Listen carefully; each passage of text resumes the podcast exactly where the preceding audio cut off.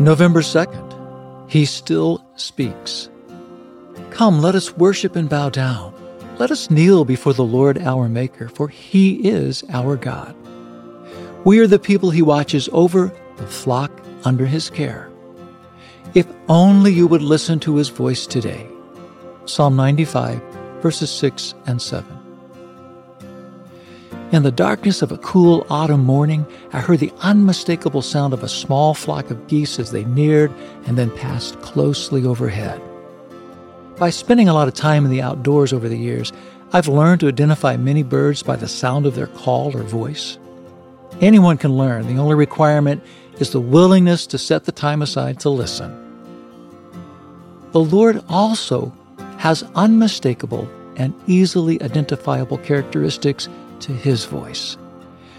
Many experience and express difficulty in hearing God's leading in life. I have struggled with this in the past myself, and I still do at times. When I do struggle to hear from the Lord, I usually discover that either I've not taken the time to listen to Him, or it's not yet time for the next step. Our Father does not withhold the sound of His voice from His children.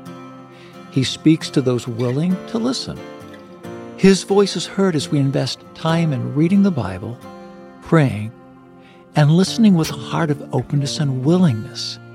He still speaks. Lord, you have not silenced your voice. You have never ceased to let your intentions be known. Your voice guides and leads me so I can follow you wholeheartedly. Holy Spirit, help me discern my Heavenly Father's voice from all the other voices as I learn to listen fully. Amen. Don't let us yield to temptation.